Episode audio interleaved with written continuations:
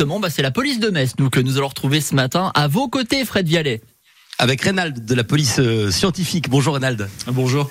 Est-ce que vous pouvez nous expliquer, alors parce que nous, voilà, qui dit police euh, scientifique dit les experts, tout ça, forcément, hein, ça, ça, rime un peu, j'ai envie de dire.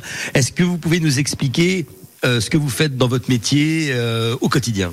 Alors nous, dans, au service de, de, départemental de police technique et scientifique de Metz, nous ce que nous faisons, c'est principalement les constatations sur les scènes d'infraction, principalement la délinquance de masse pour notre service, c'est-à-dire les cambriolages, les vols par effraction, euh, les vols de véhicules, les vols dans les véhicules, les dégradations, etc.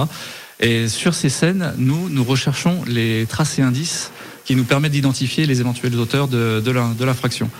Donc, euh, alors contrairement à ce qu'on peut voir à la télé, on n'arrive pas en costard cravate sur le sur la scène. On est, on a des équipements de protection individuelle, au moins une paire de gants et un masque pour éviter de nous contaminer la scène, de pas laisser nos empreintes, euh, que ce soit ADN ou papillaire, sur le terrain. Euh, donc ça, c'est une première partie de, de, nos missions. Une autre partie assez importante, c'est également la signalisation.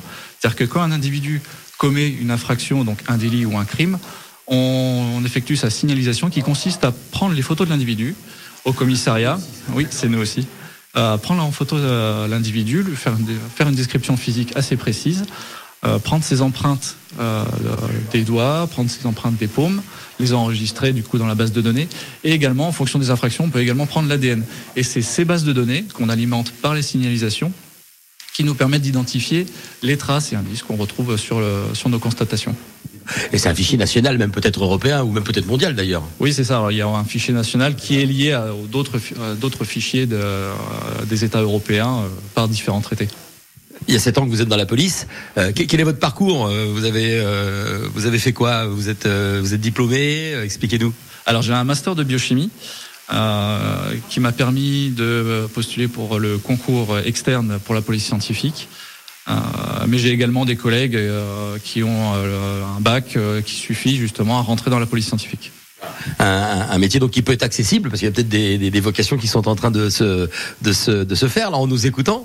Oui, oui, en effet, c'est un métier qui un métier qui passionne pas mal de monde et euh, on a hum, des profils assez divers quand même dans la police scientifique. On, il faut pas forcément avoir un cursus scientifique, c'est préférable quand même d'avoir un attrait pour les sciences. Mais ce qui est plus important, c'est vraiment avoir un bon sens de l'observation, euh, être assez tenace sur les scènes pour euh, chercher le petit détail qui nous permettra de résoudre éventuellement l'affaire. Reynald, je pense qu'on pourrait passer la matinée à discuter, mais on n'a plus le temps. merci beaucoup. Bah de rien, merci à vous. Merci et, et, et, on se retrouve dans une dizaine de minutes, toujours à la police euh, ce matin pour découvrir les différents métiers. À tout à l'heure. À tout à l'heure et vous serez avec